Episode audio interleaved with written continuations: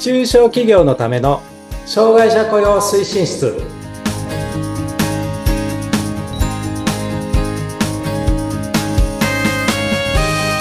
はい皆さんこんにちは障害者雇用推進室長の木下文彦ですそしてインタビュアーの村山彩乃です。今回もよろしくお願いいたします。はい、よろしくお願いいたします。はい、えー実は木下さん、この収録が7月なんですが、えーはいこの度本日7月12日付で、はい読売新聞のオンラインの方に掲載されております。はい、ありがとうございありがとうます。ございます。ああの一応し紙面紙面上も掲載はされていいます。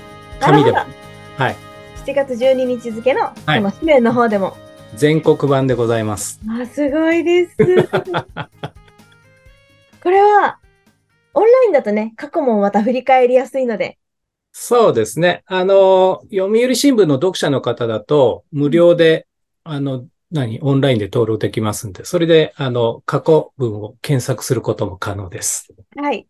ね、はいこの、あの、ラジオでも、木下さんの思いであったり、まあ、経歴であったりっていうのを、お、あの、お伺いしてたんですが、それ以外の、それ以前のまた、やっぱ企業の経緯といいますか。そうですね。あの、月一の特集なのかな？なんか、マネーシニアプラスっていうね、定年後の働き方みたいな、そういう特集で、まあ、シルバー人材センターに登録して働いてますとか、そういう人も紹介される中で、はい。えっと、まあ、継続雇用とか、あの、えー再雇用とかされずにですね、起業したバカということで、いやいやいやいや紹介されております。いやいやいやいや、でも全く、なんか、やっぱそう、一般的には先ほど言った再就職であったり、またちょっとね、ゆるく働いたりの中、起業された木下さんの、まあ、そのね、起業の経緯であったり、また、そこからの働き方っていうのが、そうですね。はい。やってらっしゃるので、ぜひ皆様、こちら、読売新聞のオンラインでも、また、はい紙面がね、手に入ればそちらでもそうですね。はいうん。読んでもらえたらと思います。はい。よろしくお願いいたします。お願いします。さて、はいえ今回のテーマがですね、はい。まあ、早速ですが、うんえー今回の障害者雇用に関する社会の関心についてそうですね。テーマをね、はい今日はちょっとね、えっと、社会の関心が高まっていますということで、D&I とか SDGs っていう話をしようと思うんですけどね。はい。まず D&I って、はい。そう。というかね、えっと、まあ、前回がね、あの、罰金払ってるから大丈夫ってちょっとネガティブなね、感じの話だったんですよ。で、あの、うん社名公表されちゃうみたいなね。なんかやらないとあんたたちも大変なんですよっていうトーンで話してきたんですけど、はい今回はね、障害者雇用をやるにあたって、やはりあの、社会の考え方が変わっているんですよっていうこと。うんで、まあ、ここ、この番組をお聞きのね、あの方はもうご存知の方がほとんどだとは思いますけれども、ダイバーシティインクルージョンとかね、SDGs。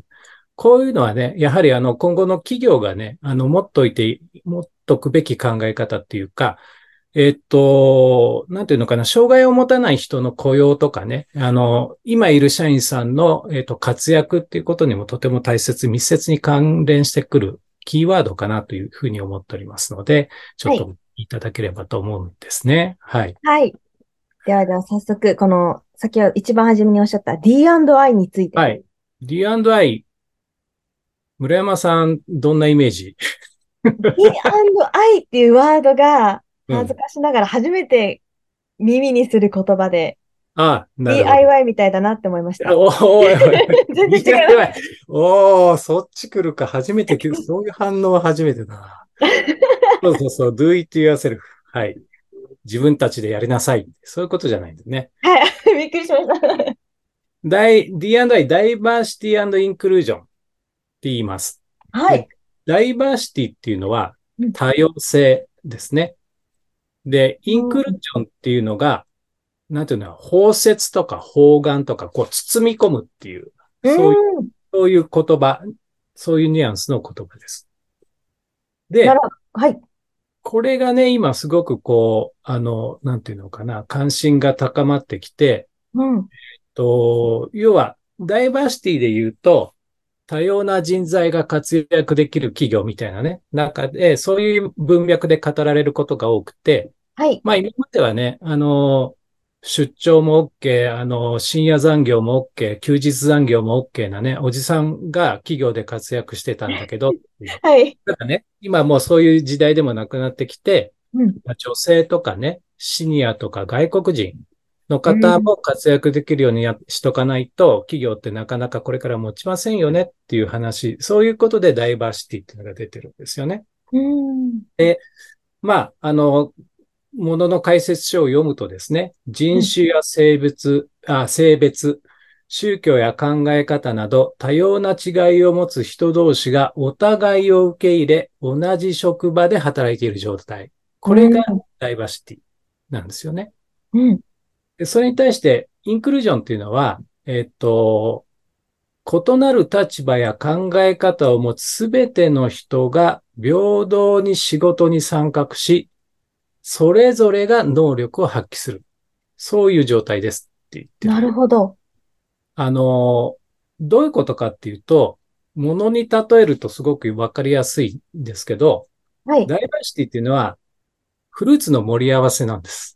こう、バスケットに、まあ、フルーツバスケットでもいいんだけど、うん あの、リンゴとかね、イチゴとかバナナとかメロンとか、パイナップルとかが、こう盛り付けられてる状態。これがダイバーシティ。だからいろんなものがありますよねっていう。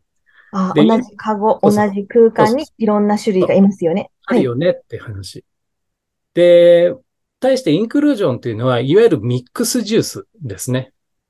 はい。もう、それは、大阪でよく飲まれてるミックスジュース。あの、要はミキサーに全部バーってかけると、かかけて砕くとですね、あの、それぞれの果物が持つ味が合わせああって、新たな味ができるじゃないですか。はい。これがインクルージョンの状あ態。あ、なるほど。似てるような意味な感じもするけど、うん果物で例えると全然違いますね。そうそうそう、全然違う。あだから、いろんな人がいる状態がダイバーシティで、その人たちが個々の能力を発揮して新しい価値観というか新しい力。を発揮できる、そういう環境、職場がインクルージョン、インクルーシブな職場みたいな言い方もしますけどね。なるほど。はい。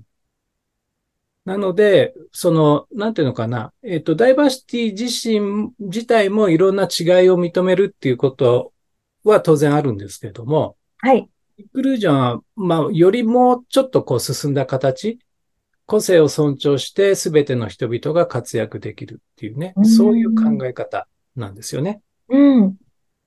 ということで、今、あの、いろんな立場の人がいて、まあ、障害の持ってる人も持ってない人も同じ職場で働くっていうことはいろんな価値観が出てきますよね、と。それで新しい職場の雰囲気とかね、そういうのができるでしょ、ってそういう話ですね。これが D&I なんあです。あ、はい。果物の例え分かりやすいですね。はい。ありがたいです。でね、次が SDGs。はい。SDGs はね、聞いたことありますよ。ああ、やはり。例えば？例えば、あでも、教育の水準、世界と比べたときに、日本だ、唯一ヨーロッパと比べて日本が識字率というか、教育の質はクリアされてるなっていう印象があります。あ、そうなんです、そうなんです。日本はね、教、教育のところの、あの、平等性っていうかね、機会の均等っていうのは、あの、他国よりも相当優れてますっていう評価はありますと。うん。あの、SDGs ってね、えっと、なんていうのかな、あの、国連でね、決ま、決まった話なんですよって言うとなんか変なんだけど、要は2030年までに、えっ、と、全世界で達成を目指しましょうっていうことなんですけど、SDGs って sustainable deve、deve、development goals っていうんですって。で、 SD、goals の、ゴールの G と S で Gs ってなるらしいんですけど、はい。まあ、すべての国の社会とか課題を対象にした17のゴールがあってうん、この下にそれぞれいろいろターゲットっていうのがあって、それが169あるらしいですけど、あ、160ありますか。そう。で、SDGs の基本的に理理念っていうのは誰一人取り残さないっていうことなんですよね。で、特に障害者雇用で関心がってか金が高いのが目標の8番。はい。働きがいも経済成長も。うん。と、10番。人や国の不平等をなくそうっていうことですね。ああ、やっぱり人権な目そうです。標で関わってきますね。そうそうです、そうです。で、目標の8はね、やはり日本で言うと少子化とか超高齢化社会で、こう、労働力って不足していきますよね、と。うん。で、持続的に、まあ、企業がね、発展していくためには、障害者雇用に限らず、えー多様な人材が活躍できる職場環境や企業風土を改善していくっていうことがね、とても大切なんです。でその文脈の中で目標8番があって、うん。で、えーっと、目標10番、人や国の平等をなくそうっていうのはね、まあ、まあ、そのものですよね。不平等には、まあ、障害を理由とした様々な差別や偏見とか、えー慣習、いろんな考え方がね、ありますよ。うん。まあ、それに、まあ、それを解消しようということでいろんな法律もできてるんだけど、先ほどの、あの、インクルージョンと一緒でね、多様な人の価値観を包摂して、包み込んでいって、多様なニーズに対応できる。まあ、そういうことによって新たな事業機会とかね、そういうのを作り出していきましょうっていうのが、この10番なんですね。うんなんで、まあ、あの、障害者雇用なんでやるのっていうね、話が結構よく出てくるんですよ。やる意うん。でうん。それは先ほど、先ほどじゃないな、その前回か、とか、その前にも話した法定雇用率があるんですとか、それを守っていないと、社名公表されちゃうんですっていうね。まあ、法律があるから仕方なくやりますっていう、ちょっとこう、あんまり積極的じゃないっていうか、そうですね。あの、守らないから、お前たちこうなっちゃうぞっていう恐怖心に訴えるね。うん、まあ、あの、訴えやすい、こう、あの、なんていうのかね、やり方なんだけど、これだけでやってるとね、絶対うまくいかないんですよ。う んいかないです。そう。で、だから、障害者雇用をすることによって、一つ、それが一つの契機になってうん、職場とか企業の考え方とかやり方とか価値観ね、こういうのを変えていきましょうよ。で、そうする。ることによって、障害者は当然そうなんだけど、障害を持たない人、まあ妊娠中の社員さんとかね、出産で今子育て忙しいですとか、お父さんお母さんが今介護でね、大変なんですっていうね、そういう社員の方も働きやすい企業になっていくのかなというふうに思うので、うん。あのまあ法律があるからやるっていうのは、まあ一面ず、あの、正しいっちゃ正しいっていうか、あるんだけど、それ以上にね、やはり企業として新しい価値観を作っていくんですって、その、あの考えの根 根底になるのが D&I だし SDGs なんですよ。そういうようなことなんですね。うん。やっぱり社会の流れに、まあ、乗ると言いますか。このね、先ほど言ったネガティブな要因、あ、ネガティブなこの、喚起づけ、ば、あうんの、罰金があるからっていうよりも、うん。私たちの企業が社会の流れに、まあ、乗って、さらに多様な人たちが一緒に働ける会社にしていこう。それぞれの、それもね、一人一人の人権が、また確立され、守られ、そうです。